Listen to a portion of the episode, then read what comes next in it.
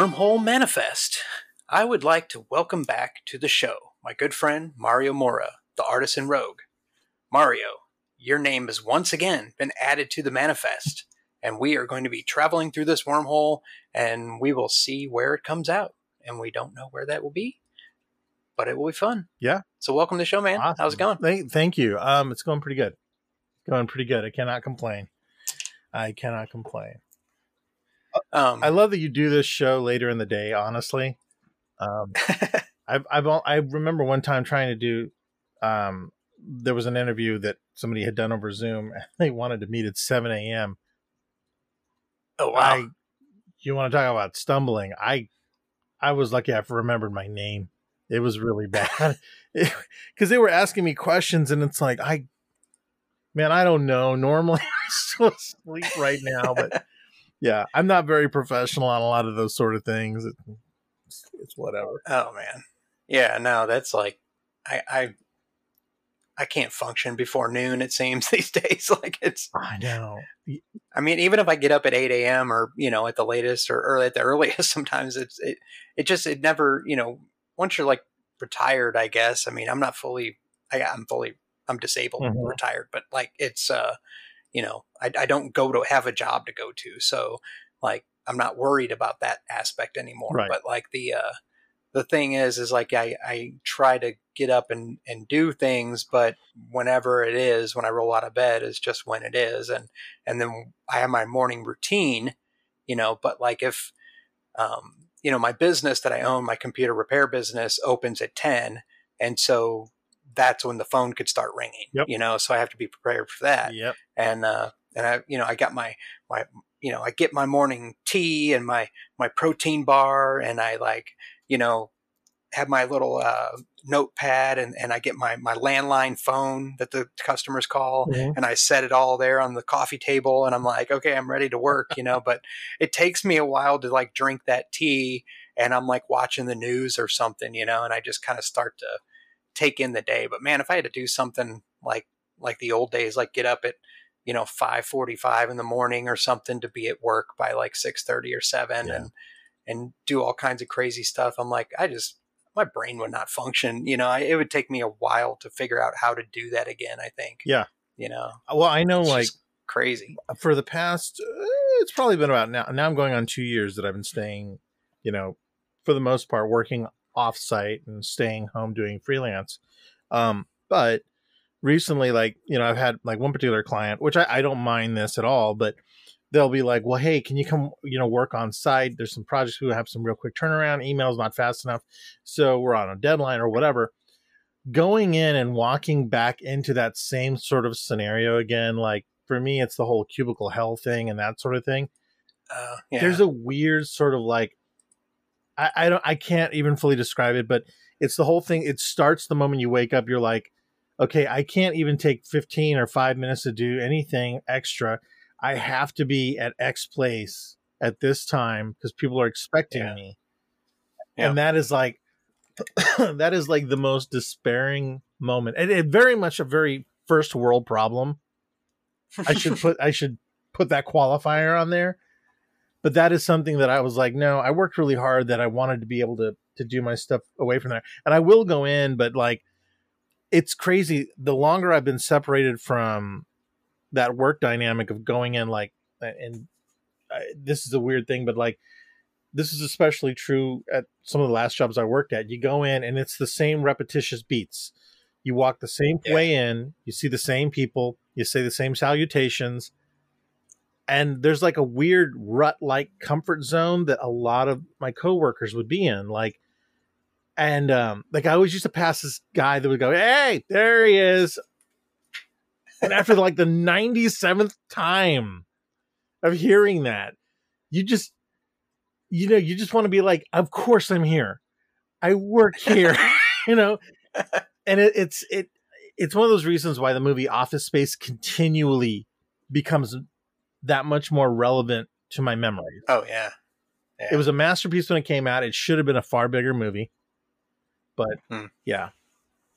yeah that's like that, that can that whole dynamic can be something that like shows the, the the place that we are in like in the universe with our society in our timeline right now. Like Yeah. we are in this perpetual state of like anxiety because we force ourselves to do these repetitious things day in day out for years on end thinking that this is what we're supposed to do. Right. Like we like we have to go to work. Mhm. Like you have to get enough sleep the night before so don't stay up too late because you'll be tired in the morning and then when you're laying in bed and you can't go to sleep and then you're like okay i'm gonna like do whatever you know people say they used to count sheep or you know Oh, whatever yeah. like, you know but then you like eventually fall asleep and then you wake up that alarm clock you just want to like smash it with a hammer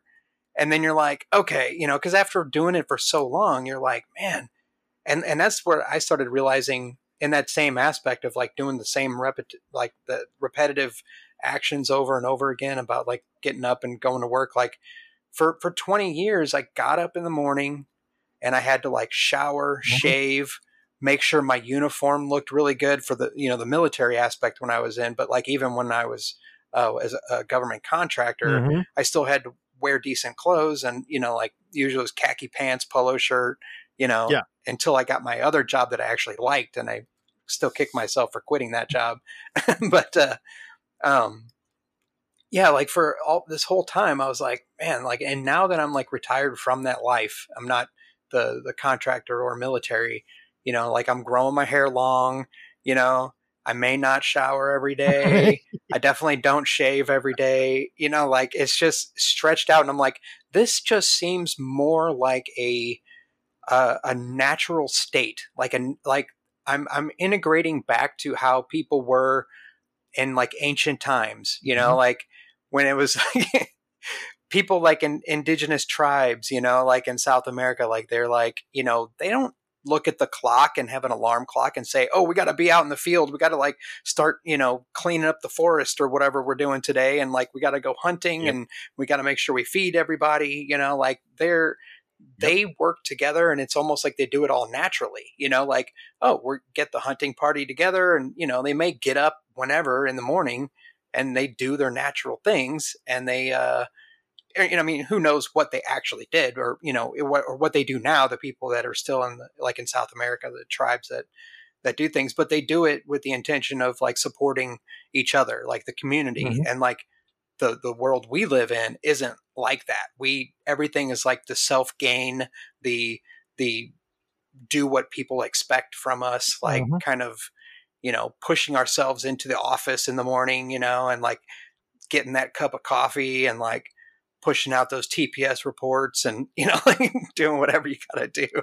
It's like it, it it literally will drive everyone insane at some point, Oh, you know, and I, I think that's what you know that's why people like look forward to retirement so much Yeah. and it's like i'm not at the, the age yet where i need to be like fully retired i need to be doing something but like i am still looking forward to being able to just not do anything Mhm. you know and it's because of that like 20 plus years 25 years of of the day in day out struggle of like trying to get somewhere that i don't even know where you know like That's the key. move towards those those promotions those like you know the bigger money the the, the more dollars an hour the you know move Yeah. up the ladder eventually become manager and then what do you do you know it's like You're then you right. get paid the you get paid a, an okay amount and then you have like 10 times the responsibility because you have to make sure everybody Yeah. else is doing what they're supposed to be doing and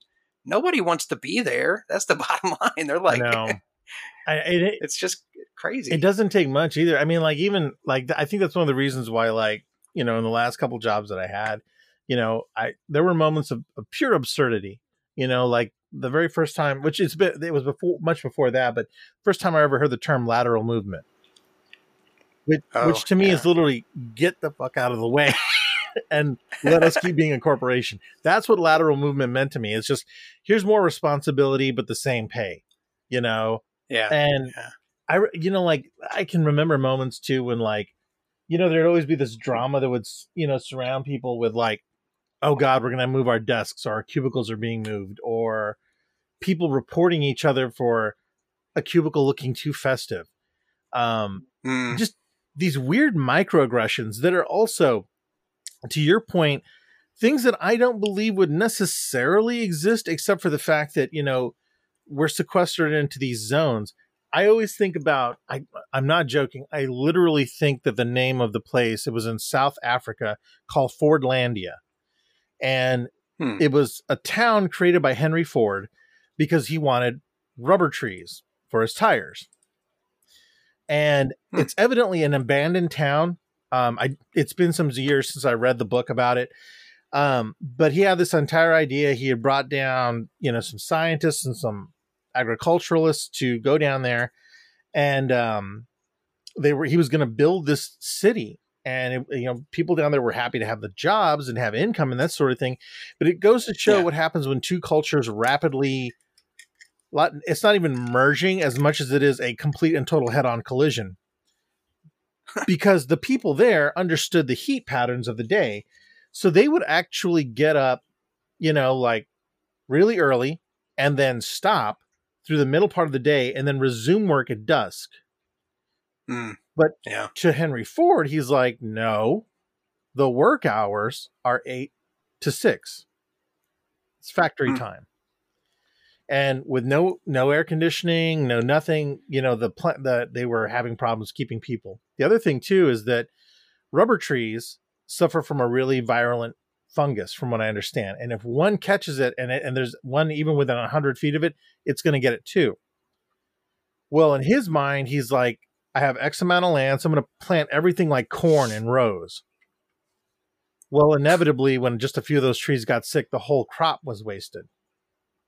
oh jeez. So it was just he didn't want to listen to the people that had lived down there. He made his own assumptions and and you know diametric decisions based on just gut instincts and what he knew from up here, you know, and yeah, and it's crazy because that right there is one of the most ultimate metaphors for somebody with a lot of willpower and money but no real understanding of how people work and what they do and you know how that affected those people and now it's just a, a, a shell of a of a town that's now overgrown by the jungle you know and um, yeah, yeah. It's like he took his own like what he thought was, Yeah. you know, the, the idealisms of of what he thought how businesses run.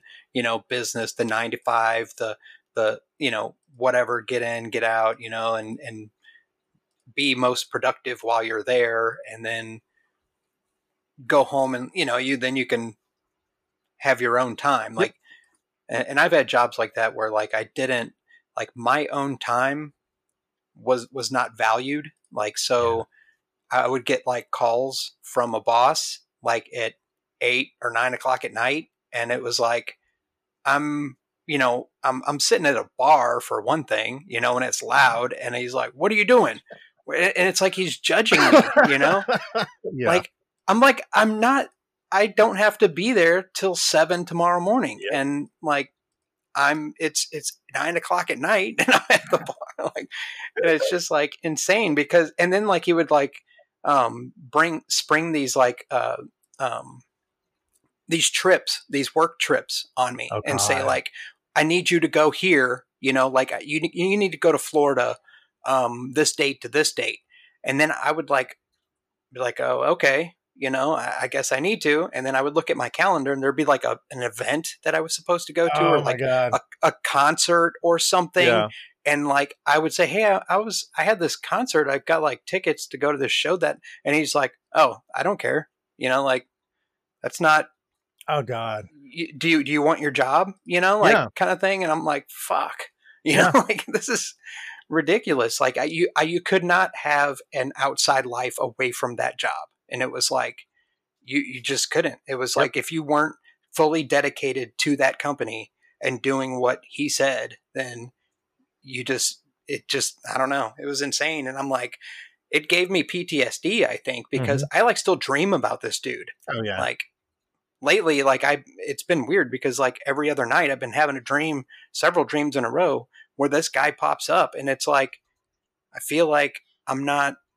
Am I not doing what I'm supposed to be doing according to like what he thinks I'm supposed to be doing? Or maybe I feel guilty that I'm not doing things the way that I think that he wanted me to do them Right. or something. Right. And it's like a weird, like, it's a weird dynamic because I'm like, eh, I don't, I'm a grown ass man. I don't have to, like, he's not like, I haven't worked for him in over 15 years, you know? So, Yeah. like, why am I, why is this coming up now? You know, like, it's just, it's really weird. And, and it's like that whole thing about the society where we have to, like, force ourselves to get up and go to a job that we don't like. You know, it's it makes me think of Fight Club. You know, where I'm like, you just want to do this stuff like Yeah. to buy shit that you don't need. You know, yeah. Well, the thing is, you know, like with that, I, I, I can I can completely relate because, um, and this is even something that I ended up talking about with my therapist. The the one pre like, so I've been through three therapists since I've been going to this mental health place. The second one was the one that I was really making some inroads in, and we had managed like the worst part about. And although there's a lot of good things about mental health, the worst part is really doing that underlying digging. You know, like in the shit that you really don't want to talk about. Like if if if my life was a building, I'm down here like blowing out like the bottom supports, you know, and shit's gonna fall down. And unfortunately, that's Right. other stuff you have to deal with. Well, in that in that factor, you know, I because there's a lot of times that I have self doubt or you know imposter syndrome or whatever the case is, right? and um and we were able to unpack that you know like I, I had worked for this one woman who for a long time she was just one of my colleagues at work. And then some through some tumultuous moving around and a lot of ass kissing she ended up becoming my manager. And she was one of those types of people that like i did not realize how much it completely and totally irrevocably just damaged my uh, willpower and my ego. Because i believe everybody should have a little bit of ego so that you can progress through and believe in yourself. A little bit of ego is right, a good thing. right. I had none. This woman actually at one point in time, um, I remember I, I don't even remember the job, but I remember there was something I had to get done. I was like, oh, yeah, well, I went ahead and did that. And I remember she kind of cut me off. She's like, no, you didn't. And I, I was so I was like, wait, what? and, and I was kind of caught off. gaslighting me. Yeah, and it was. I didn't even know, like at that point, what that was. But that's how she would handle people. Was Hmm. you know, no, you didn't. You really didn't do that, or no, you don't think that way. And it's like don't. it it it, got, it just got me, dude. Because and I remember too, like I had to make at that very moment. It's like almost this moment where time stands still.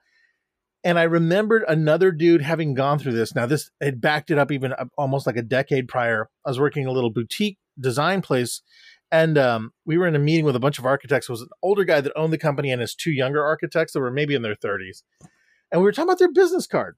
And I'll never forget he's holding up the business card and he's like, you know, I like the design on everything else like that. And he goes, uh, but why is the back blank? And at that point in time, like it cost money to print on both sides. Now it doesn't, Yeah. you know, same price. Um, we said, well, you know, we, we just wanted to, you know, leave it blank because some, you know, uh, and we pointed to the other guy. He said, you know, he makes, he makes notes on the back sometimes about a client or leaves a special message or something like that on there.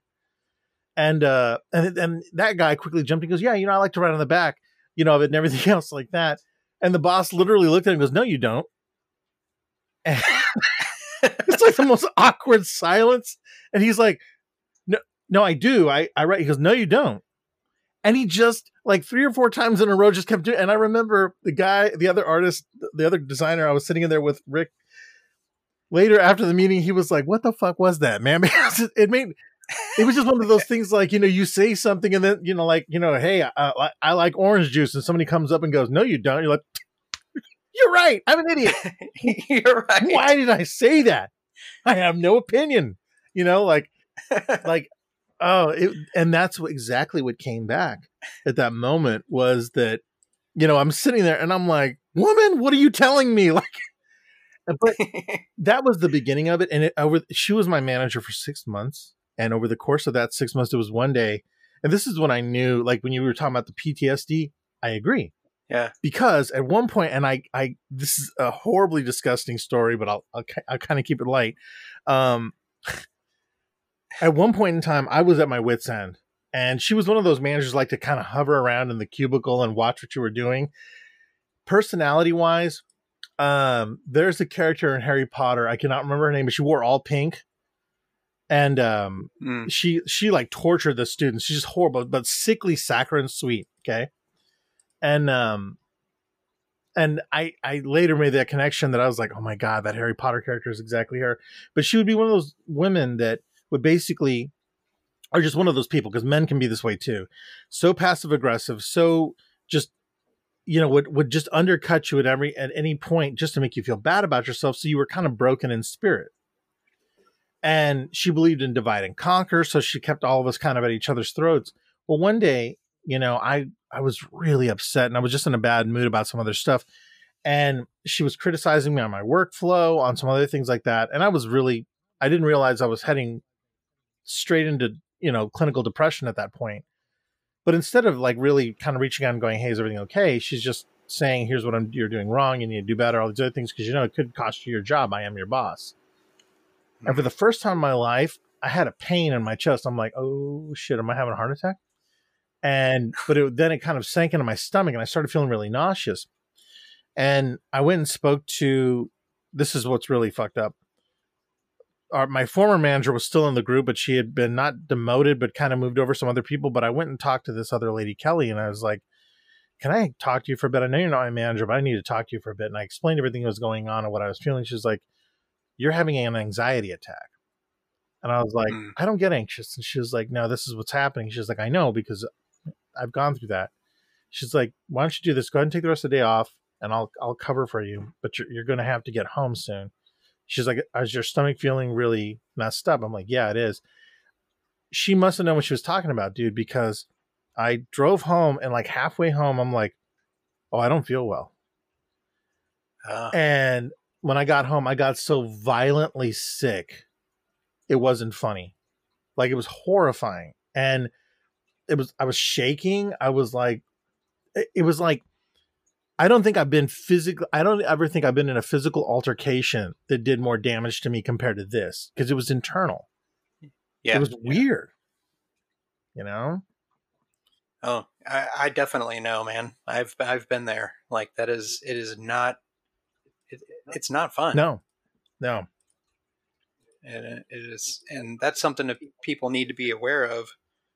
Um, man, that sucks though. That it ju- it kind of like it brings me back to some of the events that happened to me. Um, wow, I mean, I'm kind of like at a loss for words Yeah. because like I, I I understand that like, and it's just uh, um, I'm starting to hear kind of an echo. I think I, I don't know if it's coming from your end or Hmm. It's kind of weird but like uh that sick feeling and that like like you said when you're like you, you're feeling it kind of in your chest Yeah. and it's like your your chest is like tightening up and you're like and Yeah. yeah it it's a, it's like a that whole anxiety thing and like panic attacks and things like that like i didn't know anything about that stuff like a long time ago you know and Yep. like when it when it first hits you you're like it throws you off you're like holy shit like you know Yeah. you'd rather be in like you said like a physical altercation you'd rather like someone come up to you and start shit with you Oh, yeah. in the middle of the street Yeah. you know because at least you kind of know you, what you're dealing with because it's a, it's outside entity Right. you know there's a force that is you know you're having to deal with Yeah. and like but when it's your own mind but like it, it's really not just an internal thing it's a you know because it stems from the you know like the manager that was telling you all these things Correct. and it's like that stuff builds up over time and then that's what causes that eventually like it's like a you know it, it's like a, a pressure valve that gets like you know flipped you know or it's Yep. like or it's not like it's just all this pressure is building up and then eventually it can't take it anymore you know whatever's holding the pressure back it just can't take it so it blows off and it like releases the steam Yep. you know but it's like sometimes it's in a crazy like violent like uh physical reaction you know Oh, and- yeah. and it's it's crazy and and and, and that's why I'm glad like mental health stuff is uh is being dealt with a lot better nowadays it still can be even better Oh, but at yeah. least it's it's being talked about uh, a lot more there's not that uh I mean there's still a stigma you know because people like in the workplace are like you know just do what you got to do Oh, yeah. color in the lines like shut up and color you know do what you got to do to get through the day you know, but like, uh, you got to like take a break. And I think I, I just saw in the news today that people are doing these things and it kind of sounded funny because they're doing the, um, oh crap, what was it called? I just totally lost my train of thought. The, uh, they're doing these camps, like the, it's a camp that gives you, a, um, like where you go and you can like sit and like meditate or do yoga. Oh yeah, or, or things like that. And it's like a like a like you can get go there and just like kind of decompress. But like the name of it is what threw me off, and I and it was pretty funny. Um, I wish I could remember now. Dang it. yeah, it was like it was like you go to this camp and like they the way that it sounded was like they you go there to like get yourself stressed out or something. But I'm like, that's not what it was. It's like, That'd be the last kind of camp I'd want to go to. Like drama camp or something like that. No drama. I've already got enough of that. I, you know, I it's really weird too. Um, on that same note, and man, honestly, I could probably tell stories uh, for anyone that's watching this that you know hears it or anything else like that later the, most people that would would probably know I'm always talking about Hallmark on this. It does it does expedite into other jobs, but there was one time where um that we had a really good um group manager. She was way higher up. Um, this lady's name was Danielle. She was excellent. And she got this idea. She's like, you know what I want to do? I want to send everyone to those rooms where you get locked in. You have to solve puzzles to get out, right? Mm. In theory, those are kind of cool. And I was super excited. I'd never been to one, so I was like, awesome. And I and I went with one of my coworkers, Lonnie. Uh, she was the only person I enjoyed being in there with because everybody else turned into assholes. Like I couldn't get over how competitive it got. There was there, it was crazy too because like like there was one guy that it, it just goes to show like how wild that whole corporate mentality can be. We got in there, everyone's gung ho, everyone's like, "Yeah, let's do this," you know. And I'm like, I'm just here to have fun. I just I want to see what this is about. I didn't really care. It's not like I'm getting graded for it or it's going to give me a raise or anything. But there was something, uh, you know, about everyone wanting to take charge, nobody wanting to work as a team, which was the antithesis of the reason of why we were there. But this was a team building exercise, you know. And instead, we all ended up building walls around each other. Like it was ridiculous. and I will never forget this. And I don't know why this sticks in my head, but at one point in time, there was a remote control tank, like a little, like just RC tank with a, with pretty, you know, simplistic two access sort of little driving thing well, there was a glass, a bit of glass, and the tank was down at the bottom of like this 10 foot thing. You had to drive the tank into this one thing to expose letters in a particular pattern to solve a clue elsewhere. There was one guy in the group, and uh, aside from me, everybody else was, was, were ladies, but this guy refused to let anyone else drive that tank. That that was his thing. He designated himself tank master, and he just I remember the futility, the anger, and the more purple that man got as he lay on that floor staring like his eyes might as well have been knives into this little tank down there like this son of a bitch does it this thing's a piece of shit i bet it was made in china. He just like mumbling to himself the whole time and we're like you know we're just, we're just gonna let gi joke over here fuck around like like we'll, we'll fix everything else we'll do all the rest of the things. And he never he got so frustrated we ended up failing the whole thing. Like nobody completed anything. We got out. Nobody wanted to pose for that picture where you're holding up the logo or anything because we we lost. I mean, we didn't lose, you know, like in like by a small amount. Like we solved none of the seven puzzles in there. Not one puzzle got solved. oh, but the crazy part was two weeks later, he's talking to my boss who had who had sent us out there and she was like, "Oh, hey Mario, what did you think of it?" And before I said anything, the guy was like, "Oh, it's the greatest day ever, man. We built a team out there. It was just great." And everything else, I was like, and all I could think of was about that when he was saying that was like, "You don't even know my name." You know, you were so mad at the tank, and we all had name badges on. I guarantee you, you have no idea who I am. But he wanted to save face in front of Danielle, the boss, uh. and but I was like, uh, dude, you were literally on the floor like a petulant three year old screaming at a tank through plexiglass. Like it was, I can't even make that up. It was, it just, now that I say it, it just sounds so surreal. And th- it's moments like that and things like that that made me realize like there's got to be more to life than that. there really more is. more to life than than the team building exercises. God, yeah, dude, it was just corporation. things that I think that's one of the reasons why like so much of that stuff was just absurd to me. And and it does make me thankfully I've worked with a lot of different people a lot of guys that were older than me and stuff like that at different jobs I've had over the years. And it it always ends up coming back to this reoccurring theme of you know you don't have to you don't have to ever work a job where you're making a lot of money. That's not the point of life.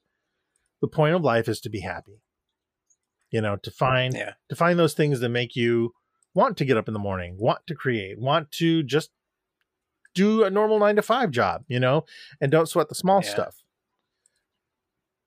But Yeah. you know, you look at even, and unfortunately, you look at the kids that are younger than us, like the millennials, and um, there's one guy that I follow, and he's like, the biggest problem right now for me is this: I have no idea what the future holds, and every fucking hobby I have, I have to try and figure out how to monetize so that I can just bring in some money for groceries.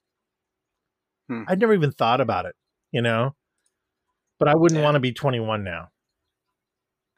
no, No, no, no freaking way. Um. no, that that would be crazy. Like I can't even imagine. Okay. Like I don't know. That's they they have like a. I think I saw like um um what was it? It might have been a story. It might have been a. It was a story on like Facebook that I like scrolled by, and it was like uh, I think it was Wil Wheaton, um, you know Wesley, Wesley Crusher on Star Trek: The Next Generation. You know, I follow him. He's he's a pretty cool guy because he's Yeah. like he's in that age range where like he's a he's a millennial, but like barely, you know, like and and and I I, I like you know I kind of did the Sheldon thing where I was like I looked up to him when I was a kid, you know, Yep. and I was like, man, I can't believe this guy's like so smart, you know, and like doing all this stuff on the you know saving all their lives on the ship and everything you know, on the Enterprise, and uh, you know, so it was crazy. So now I follow him, and I and it turns out that like I mean over the years I've known this, but you know he's he's just a regular dude, you know, like a, a big geek, you know, Yep. that is into this stuff. But he posted this thing about um, about boomers, and he said, and and, and it had to do with the the aspect of like um, the Gen X people grew up raised by the boomers Mhm. that um, taught them how to do everything in life, like you know how to go buy groceries, how to Yep. you know tie your shoes, how to like fix your car if it breaks down or change a tire or or whatever you know and it said that like most of the millennials um, nowadays like they um, depending on what age range like they they don't have that diy kind of mindset so they have they're like stuck in this air like in this area where they feel like they don't know how to do anything because they were never taught but Mhm. they're expected to do everything because they're young and smart and they have everything at their fingertips kind of thing Yep. like and, and that kind of like and he did make sure he, he made sure to say that it's not all boomers you know like hashtag not all boomers kind of thing you know because even though i'm gen x technically i was raised like a boomer because of the way that i was raised because i was the youngest child out of seven and my parents were way older they di- they weren't boomers actually they were they were born in the silent generation which was before boomers Jesus. and so okay. they they were really old when they had me Yeah. and i was the last of seven kids so so my older brothers and sisters are boomers you That's know and that's like realist like like technically they are boomers and like their kids that they had later are like gen x and stuff like just like me like my my nieces and nephews are gen x just like i'm gen x Mhm. so that's kind of like a weird thing like you know i have a a niece that is or i have, an, I have like two nephews and a niece that are like two years younger than me wow. like, and it's like it's crazy you know so to be in that dynamic like and, and especially because like when i grew up like being the last out of seven and and back then it was like a there was a lot of issues in the in the in the uh, my parents had a lot, a lot, of, a lot of issues in the 60s and 70s, and most of my brothers and sisters actually grew up in foster homes. So I was the only kid after I was born. I was born in 76 um, that was raised at home full time. Wow. Like I remember periods of times when I was growing up that I didn't know who these people were. They were my brothers and and sister and like they would like show up and I'm like, who are these people? You know, yeah. like when I was like four or five. And then like they started coming over more often um, and eventually got out of their foster homes as they got old enough to not live there anymore.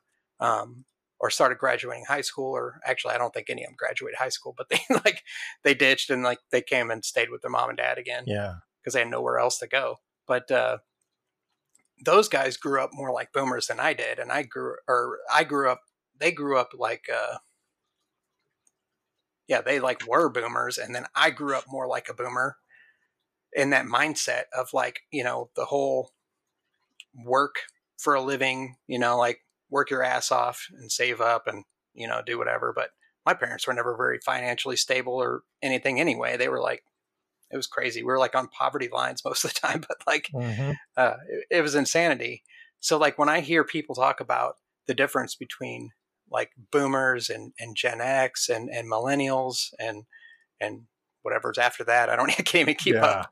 But like uh, I, I don't even know because I don't know who I am or where, you know, like what I am supposed to be. And it's like, you know, everybody's just an individual and mm-hmm. we grow up in the weird everybody's situation is way different. So like we grow up in these weird like either very nice you know good situations where we learn a lot and have lots of friends and succeed and and do whatever and get an education.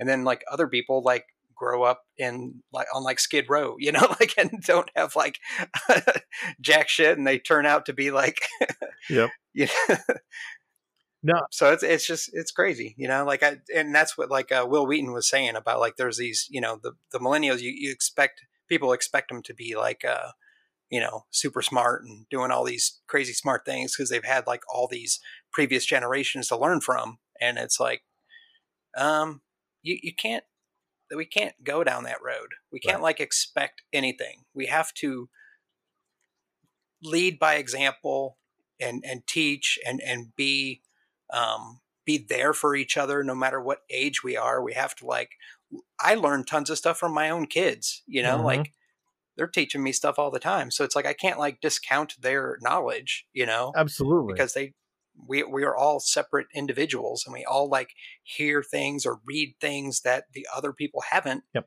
So that's just more information. Um that's more uh input or or data. Like we just watched Short Circuit, Short Circuit 2, 1 and 2. Mm-hmm. Like the other day. So like Johnny Five is like all about the input, you know, input. But like, it's true though. You're absolutely right. Well, and you know, to that very point, um, yeah, there, you know, it's, I'm, I'm totally blown away by, like, you know, the difference that you had generationally, even with, with your, with your siblings. Um, my parents very much, especially my father more, because, you know, my dad was in the military for 28 and a half years. That's all I ever knew. You know, like like uh, the military. And I think I think it was 16 or 17 whenever he finally retired. So, you know, that's all we knew. But it was also the thing that like a lot of the guys he worked with when he was working in CE and all this other stuff were very much like him.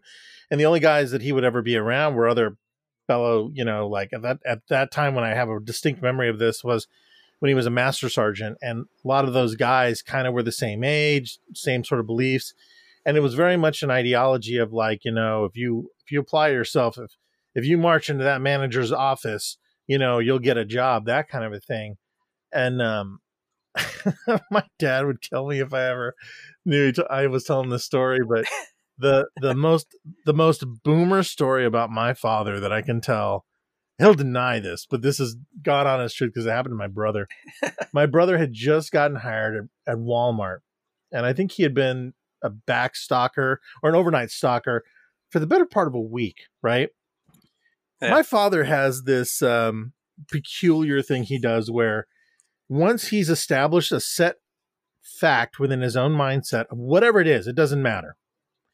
That is the gospel truth. Okay.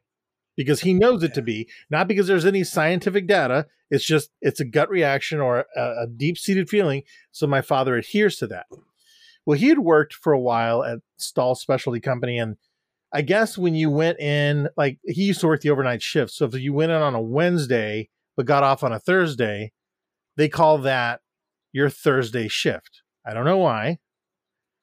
Hmm. Because I would assume that it would be your Wednesday shift because you start on Wednesday. Yeah. Well, that's how they did it at Walmart. But I'll never forget I wasn't home. I came home and my dad my dad had left and my brother's looking completely distraught. My mom is like, "Oh my god, I don't know what he's thinking." They got in an argument before I got home and my brother had said, "Yeah, I I go in uh I go on uh, my my Wednesday shift is on Wednesday from 9 until like 4 a.m. on Thursday." And my my dad was like, "Well, that's your Thursday shift." He's like, "No, no, I, Dad, I, I I go on on Wednesday." And uh went back and forth to the point where my dad got mad. Now this was from what I understand, yeah, it was on a Wednesday. It was Wednesday during the day. So my brother was just saying, Hey, I'm going to be out tonight. I'm going to be at my job. And uh, those were famous last words because my dad got so upset that he went to Walmart. And wow. You can't stop a boomer. They're like a train.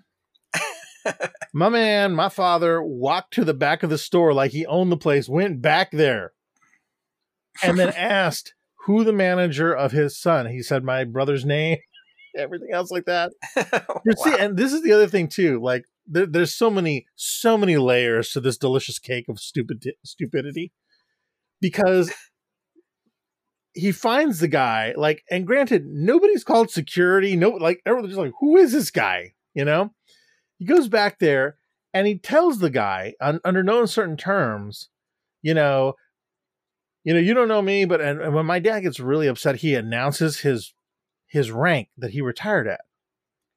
Hmm. And that I'm like, don't do that.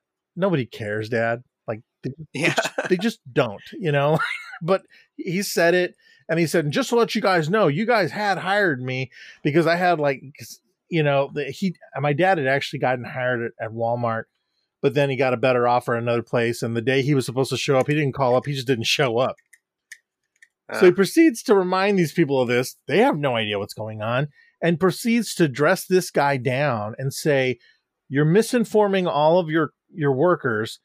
If you go to work on a Wednesday and you get off on a Thursday, that's your Thursday shift. And I guess he was there for 20 minutes yelling at this guy and then left. And by the time he got home, my brother had been fired. It was like and that and, and that sort of duress and stress is what we dealt with for a long time. I mean, this almost sounds like a like a therapy session because I'm like, my father did this. it I laugh at it now, and even my brother's like, sometimes you have to bow to the absurd. Yeah. Because, but that, but to your point about like how you know there's an expectation there. My father's like, you go in and you tell that guy that. I'm like, no, I'm not going to do right. that. no, I don't feel like getting escorted off of a campus by police. like, there's there's nowhere in the world I can think of now where I would be welcomed if I went and I was like, I'm going to give you a piece of my mind, dude. The litigation right. that would hit me, like, yeah, you know, the the people that are are famous now are getting are going viral for for you know telling it like it is or however they think it is you know those are like the karens and stuff now you know like they just get everybody laughs at them because they think what they're doing is doing what you like what you said like what your dad did is like you just got to go in there and give them piece of your mind you know and it's like uh that doesn't work because your shit will get called out oh, in yeah. a in a millisecond yeah. because everyone realizes how ridiculous that is nowadays yeah. like back then, you know, in, in the 50s and 60s, you could get away with it. Oh, yeah. You know, like, or even up to like as late as the 90s, you know, yeah. like some people still, you know, and, and now the thing is, is like people, I would say mostly like older white men, mm-hmm. will go into places like businesses, like where my wife works, and demand that they, you know, get service or they Oh yeah. know what their what everything is. You know, like they're like telling them what their job is, and it's like, Yep. no, like you don't. That's and, and they just don't get it, you know, Yep. and they're they're not gonna get it uh, until someone. the The only way that my wife ends up dealing with it is that uh, the the guy that works there, the the man that works there, the mechanic, will have to end up talking to that older white guy Yeah. and and say this is what's going on this is what's going on and this is what we need to fix or whatever and then like you know but it's it's hell you know Yeah. for for the women that work there that have to deal with these old guys that think that they know everything Yeah. and it's like it's it's complete bullshit you know it's like you shouldn't have to deal with that like Absolutely. well, and it, you know like it even seems like it's not even because in in the experience that I've seen before, and I don't know where this comes from. For what it's worth, predicating this, most of the bosses and people I've worked for that I really respected were women, because I understood what they had to go through to get there. I have truly worked for some douchebag dudes, you know, Yeah. like really screwball guys. I've had a few bosses that were guys that were awesome, very few though. And I think that what Yeah. happens in those circumstances is that you have guys that are like almost offended that a woman is telling them, "Well, here's what's wrong with the car. Here's what here's what's happening and this sort of thing." Like Yeah, they're like, "No, let me let me talk to another pair of testicles. I got to know." You know, like, right "Really? Dude, come on." Fuck.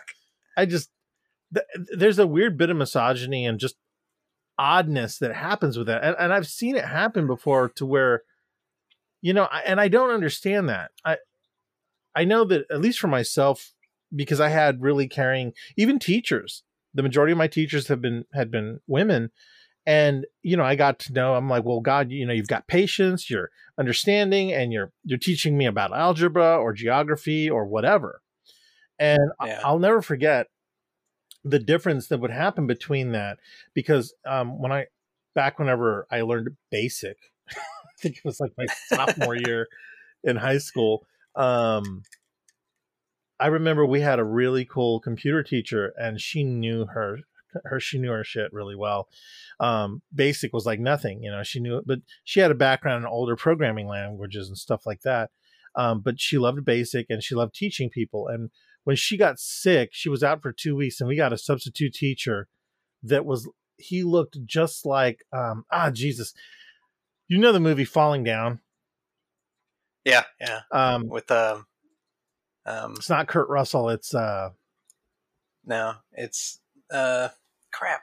Um yeah, like the the the one guy that's uh in the uh why am I not thinking of Is his it- name? not Stewart. No. No. um, God, what is his name? Well, at any rate, um, looked just like him, and had like no sense of humor. Had a very dry.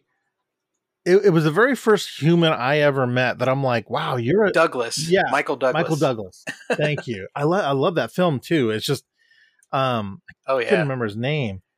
I need to show that to my kids. Yeah. Seriously. Like that's like something that I mean that shows like Yeah. I've almost been there Yeah. to that point Yeah. where like you know Yeah, I well, I mean, and, oh my, my God, dude, we should we should do an entire thing that deconstructs movies like that that kind of reflect upon society because that's definitely one of them.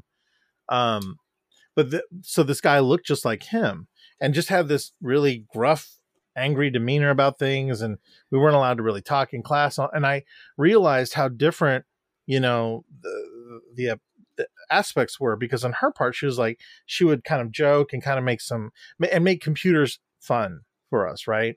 Especially the Yeah. fledgling people getting in there.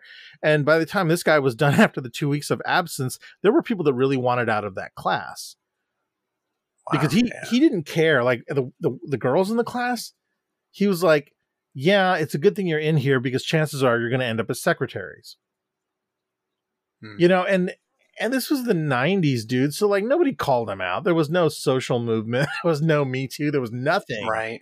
which was horrifying because this guy so yeah i get it those kind of you know the sort of individuals i don't understand what their motives are in life like why be that angry about things You know, right?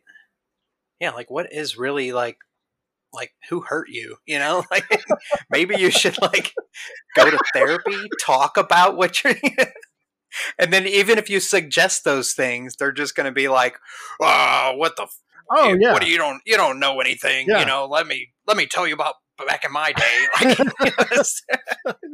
Like, those those are the things that I never under dude it's like well you know what though and and this is talk about politically incorrect like growing up never mind culturally but growing up there was no such thing as mental health you know for me and my Yeah. that, like you just didn't talk about that it just wasn't Right. a thing and I re- that's almost becoming a theme in this show because I've mentioned that like several times in the past several episodes is like when when you and I were were kids like we didn't hear about mental health awareness or mm-hmm. anything it was non-existent Yeah. you know like and it, it has to be existent now because of all the craziness that's going on oh yeah you know it's becoming more and more uh, blatantly obvious that we all suffer from something you know like everyone is having issues Yep. you know but yeah go on No, I was gonna. Well, and I was just gonna say, like, I mean, it's it's no matter what, it's probably been something that's been prevalent over the years. But you know, they would just put you away in a sanitarium or something like that, um, or Yeah. or lobotomize you, like like you know the Kennedys did to that one daughter Rose. Um, oh, I mean, she was on the autistic spectrum, from what I understand. The best that they were able to Yeah. figure that out, and they had her lobotomized.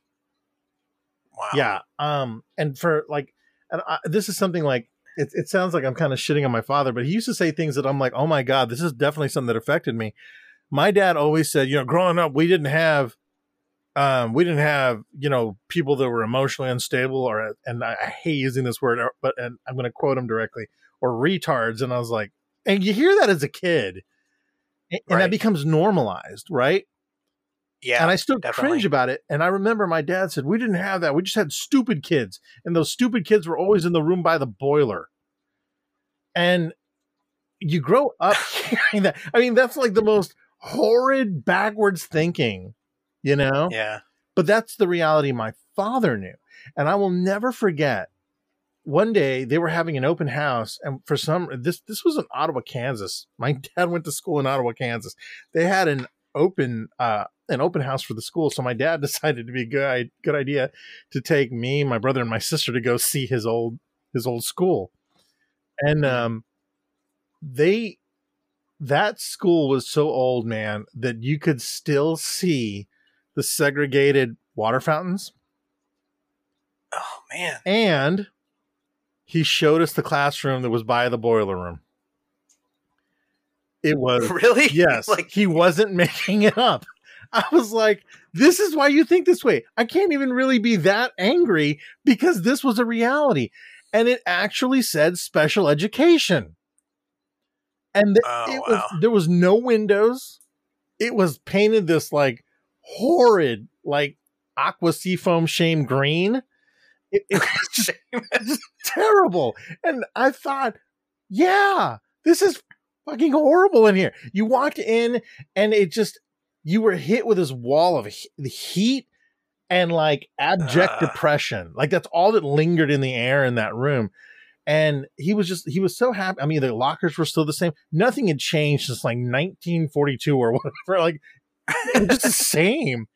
And, um, and I realized too that like, you know, not unlike to bring it even full circle, when you work in certain jobs that have these environments that that castigate and end up reinforming and remolding you, you you do end up bringing that with you, and that's why I think that there's those um, leftover residual factors that we go ah because there's certain you know things we'll hear or you somebody say or something and it reminds you of a terrible manager or a bad job. Well, with my Mhm. father, it was just a school that had basically that's how they treated people. You know, never mind the segregation factor, but also, oh, is your kid stupid? Well, he goes to this classroom over here. You know, man yeah, man that's crazy and it was hey we need to take a break yeah. real quick so Yeah. we're gonna we're gonna everybody out there listening we're gonna we're gonna be right back and we're gonna finish up uh, this conversation i want to go deeper into this stuff because i think uh, we're hitting on some good notes here so uh, everyone's hang in there we'll be right back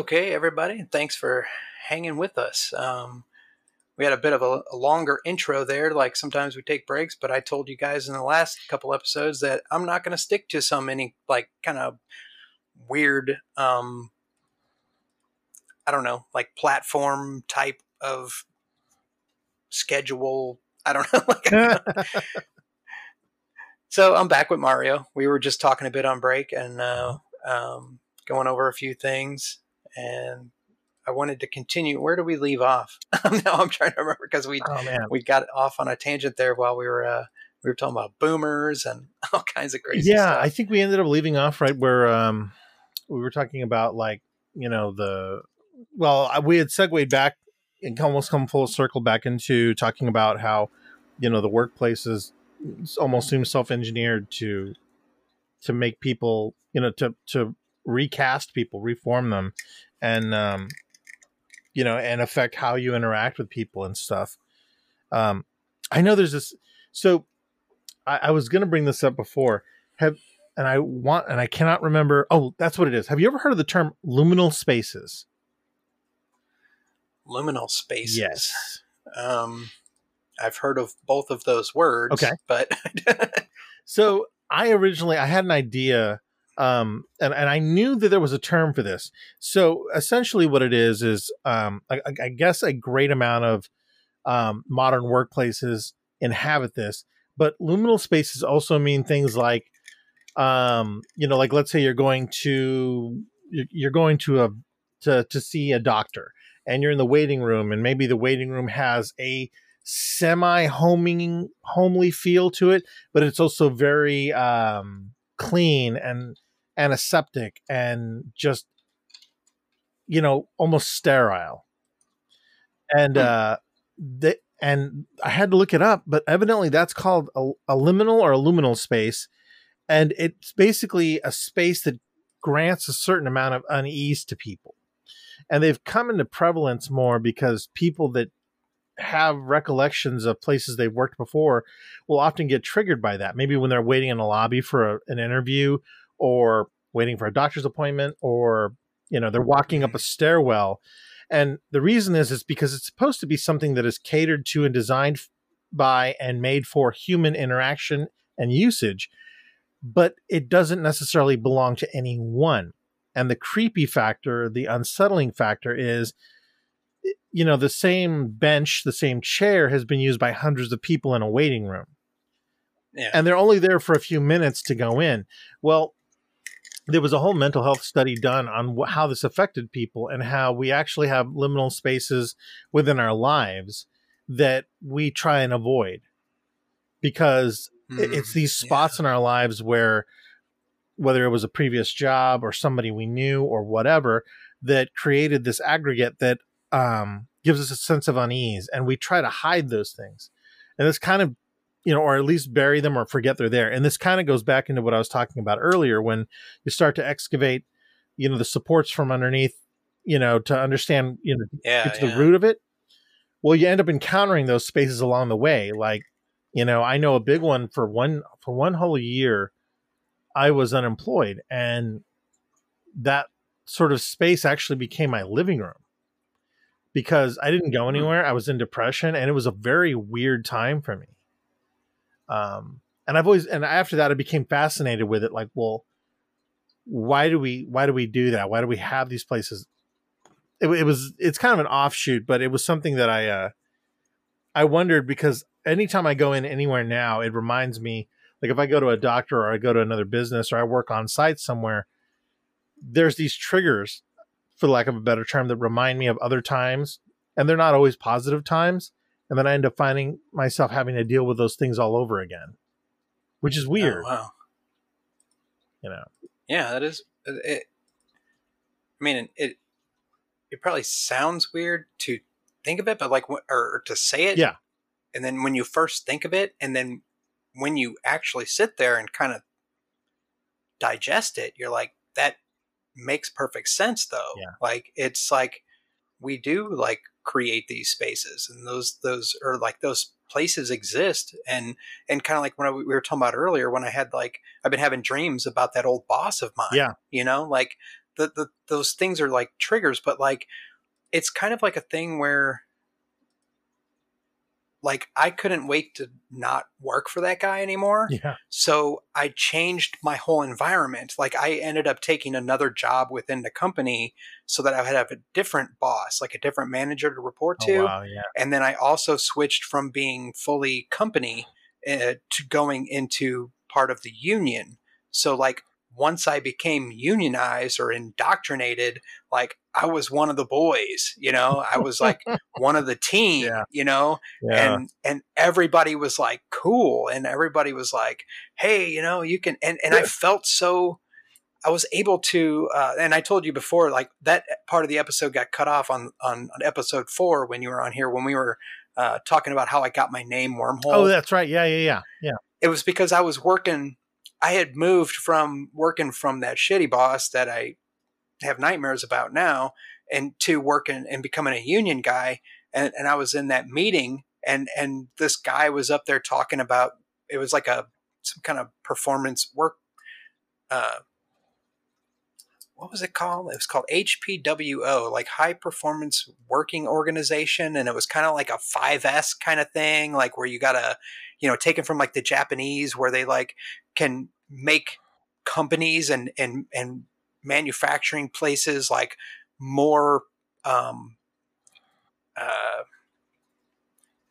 what is it like they they make them more productive like and, Oh, and they yeah. also like like so like instead of you know you think about your environment where you're working nonstop every day and you like make things easier to get to Yep. like if you need a tool for something or whatever and that's kind of like what my company was was bringing on board was even though it didn't really work for us because we weren't in a manufacturing company we weren't in a Mhm. factory you know we were in like a like an airplane hangar and we had a bunch of airplanes like these jets that we were modifying and doing different flight tests on and every airplane had its own stage of the process. So it's not like we were on an assembly line Right. like doing things nonstop that were coming across us and you know in front of us and we had to you know let's put our tools next to us so we don't have to walk 12 feet to get something and then walk back you know? Like it was the the whole 5s thing or or there's different names for it but like in our meeting that we had um we were going over some of the things we could do to make our working environment better and then this guy up there uh, was like and and everybody was so chill. This is how chill we were. I was sitting in the back of the room. It was like our break room, and there was a bunch of long tables and and chairs, and people would have snacks and whatever. Mhm. And there was a TV on the wall, and I was sitting in the back of the room, and I had my feet up on the table, which I know that's kind of rude anyway. But like I was just chilling, and I was leaning way back in in the chair, and he, and the the leader of the our our group that was giving the I don't know. I don't even know what he was talking about. But he was up there talking about things that we could do better. And he he was kind of ridiculous anyway and he said um every like Oh, every t- 2 seconds. Let's do this um and then we'll um Oh. you know. And I was like sitting back in my chair and I was leaning way far back. But the thing that caught me off guard was he was up there and he was like we're all doing this work and we're all doing these things and we wish we had this stuff where we need it but we don't just like we can't just open up some kind of wormhole and go to wherever we need to go to get these things immediately and i fell out of my chair when he said wormhole and uh everybody turned and looked at me and and, i was just like what did he say? Because me and my my uh, you know my past of of my I don't know just I'm really into wormholes Right. you know like and him out of nowhere said that and it just threw me off and then everybody from that day on started calling me wormhole so like I would show up to work some days because I work night shift so I'd show up in the late afternoon and I would walk through the door start walking across the hangar deck you know and I would hear hey wormhole what's up buddy you know like so they all started calling me wormhole after that like and that's how i got the nickname and it was just crazy but i don't know that i wanted to bring that back up because it was cool that we talked about it I before know, but right? we totally missed it like um and i think the the the the listeners out there may want to hear that at some point and be like why does he go by wormhole matt like what is this whole thing about you know like and it's strange. People in other countries don't even really know the word wormhole. Like, Oh yeah. they, Yeah. it's weird. They're like, I don't know. I was on like a Twitch stream and somebody was like, wormhole. What is that? Like, wormhole? Oh yeah. Wormhole? Yeah. they thought it was a sexual thing. I'm like, "Oh, I'm leaving. No. But uh, That's oh crap, where was I going? I went off on a tangent. Um, crap. but no, the uh, oh man, we okay. See now, this is the this is always the thing. Like I I always try and keep myself away from this, but like I always tell myself like I should have some sort of show notes or something like that so I can remember where I left off because I I screw up like that all the time too. Yeah. Oh well, oh well, just keeps it interesting.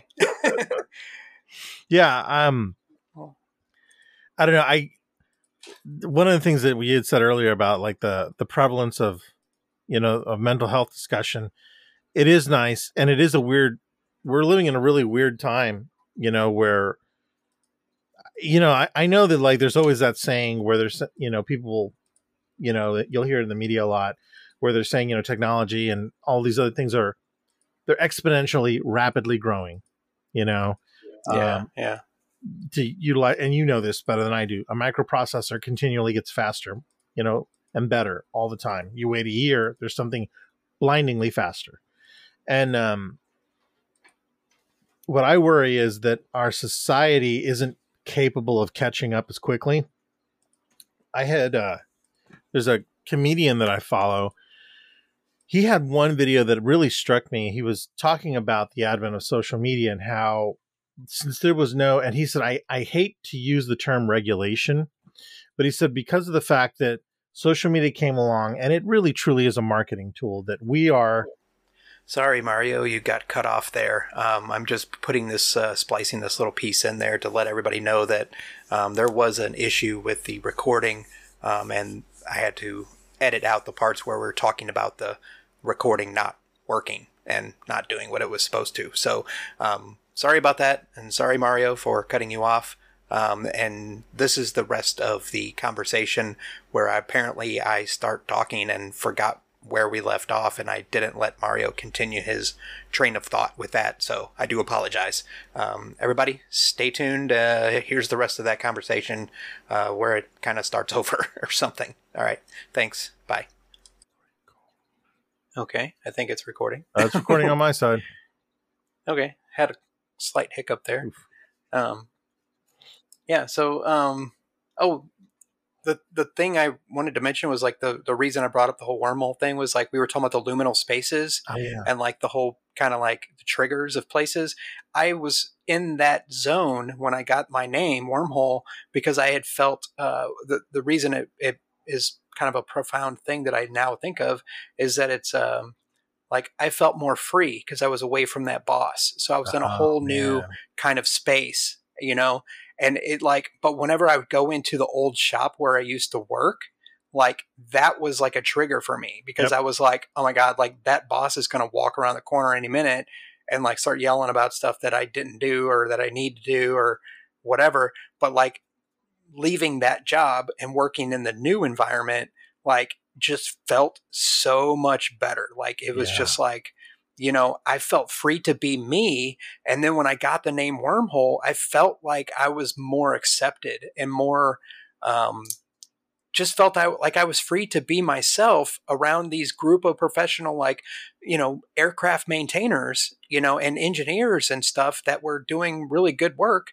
And it was such a different, uh, dynamic. Like there was so, it was so very different. But like whenever I go into businesses, like you said, like when you're like walking in a stairwell or, you know, you go into an elevator or you're in a waiting oh room, yeah yeah like it, it, it like triggers those kinds of things. Like Yep. you're like, oh my God, it reminds me of this time when like, and then you just like, you may not even realize it at the moment, but something feels off and you're Mhm. like, this is not comfortable for me right now. Yeah. like, so yeah, the luminal spaces thing makes total sense. Like, and then we, I, I lost my train of thought and like going into my story, and then I'm like, oh, it came back around. I was like, okay, that's where I was getting with that. Yeah. so, yeah but uh, oh man, and, and we're we're running low on time here, We and uh, man, this is great though. I love I love having you on here because we're like just get into some really deep stuff. I know, it's, It's really cool. I know, I know. No, I'm glad. I'm happy you had me back on here. Anytime you want me back on here, I'm down with that. You know, Awesome. so that yeah, that's no problem. That's no, I. yeah. I don't think I ever run out of things to talk to you about because I there, it's it's always surprising to me that even though we've not led you know the most similar paths in life, there's experiences that you you'll pull out that I'm like Jesus, that's like dead on to this that I went through or something like that, and, and it it triggers a lot of other stuff. And the good thing is, I think you're like one of two people I know that are willing to be open to talking about the whole factor of mental health and and all of this sort of things. So yeah, it's it's fun as hell. Yeah, and, and I and I try like that's like eh, actually I don't try. like it just feels natural to like you know want to say what I've been through because like you know all this like trauma and stuff and it's like the things like we were talking about with the boomers and Yep.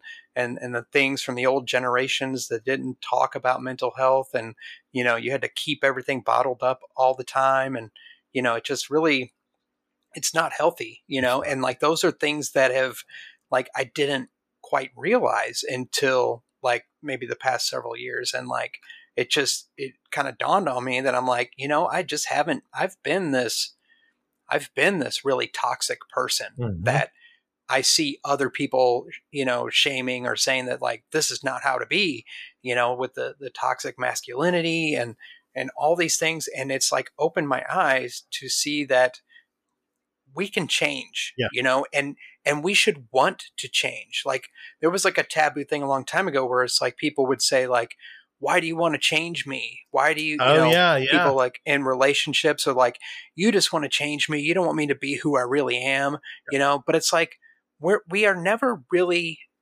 who we really are. Like we should want to constantly be evolving and being better than the previous version of ourselves and that's something i strongly believe in and Mhm. that's something that I've been really shooting for, like trying to work hard on on on on healing and in this healing journey that I'm on, and, and trying to trying to be better than who I was because I really sucked not too long ago, and and I realized this, and the people that are around me realize it, and they're like, I think they can tell the difference Mhm. and and and the ways that my behavior has been uh, more recently since I've been on this journey because mental health can actually change you too and it can make you not who you really want to be Yeah. you know so you have to you have to open your your thoughts up in your mind and be willing to go down a road that you may be scared to go down um, something you know because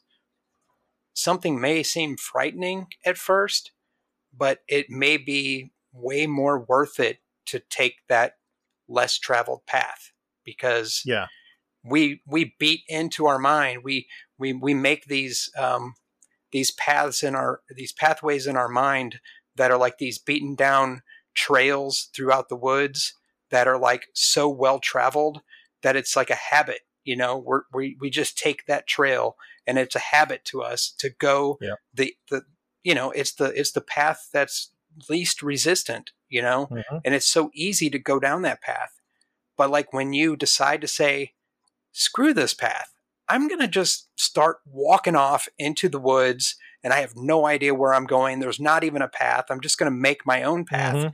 and then that's when the journey really begins that's where the adventure begins because you don't know what to expect Yep. and then that's where you can do the most learning the most evolving and change you know It really is. Yeah.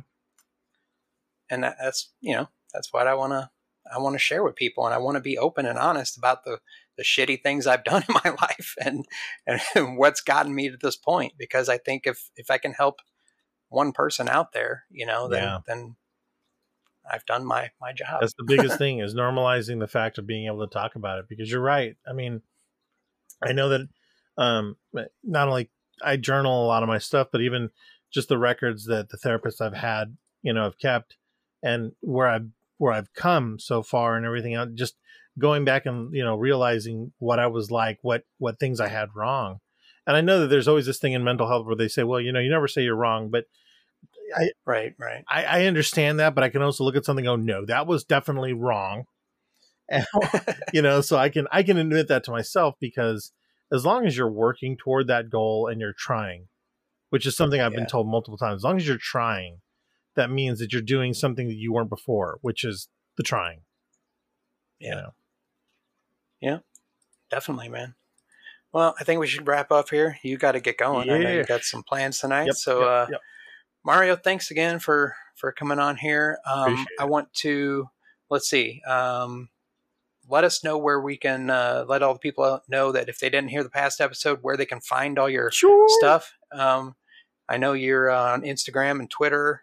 Yep. Um, Is it the Artisan Rogue? Yeah, you can always you can Google the Artisan Rogue and it pulls up all those things on there. So Instagram, Facebook, Twitter, TikTok, um, all those places, and it's and my Etsy store is under the same thing too. So yeah, yeah. And then Etsy, is it Etsy or Etsy? I don't know. Etsy. I've been saying Etsy. Etsy for a long time, so I was like, what? Yeah, Etsy. You've got, you've got a lot of good stuff on there. Thanks, man. So I think people should check it out. And uh, um, yeah, I want to give a shout out to um, at what Tom thinks on Twitter. Um, he was on my last episode, and I'm going to be releasing that tomorrow. oh, cool. I think. He is a paranormal investigator, and we had a good discussion last week. Uh, and I've been working on the editing of that, and it will be out um, before you even hear this episode. So I don't even know why I'm talking about this. So, like, so I just shout him out for uh, thank him for being on that episode, and I hope to have him on again too. Because paranormal investigation is some crazy kind of cool stuff. Yeah. I mean, yeah, you know, it opens a lot of doors into different like psychological kind of things and in the human, I don't know, in our human being, weird twisted reality and multiverse and all kinds oh, of crazy dude, I know. I one of these times, I'll have to share with you a story that happened in real life to my whole family. Oh, Kind of in the paranormal thing, but yeah, it was definitely a trip. I'll have to share that later. So yeah, definitely. Yep. Uh, I'm gonna make a note of that. Well, I'll make a note of it in a minute. Uh, everybody out there, thank you for listening. Mario, thank you for being on here again. Yeah, man. Um, if you want to find out uh, any more information about the Wormhole Manifest podcast, check us out on social media.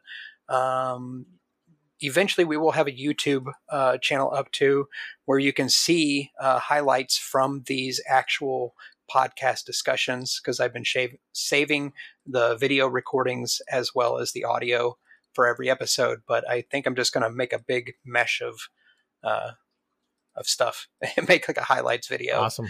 to promote the podcast.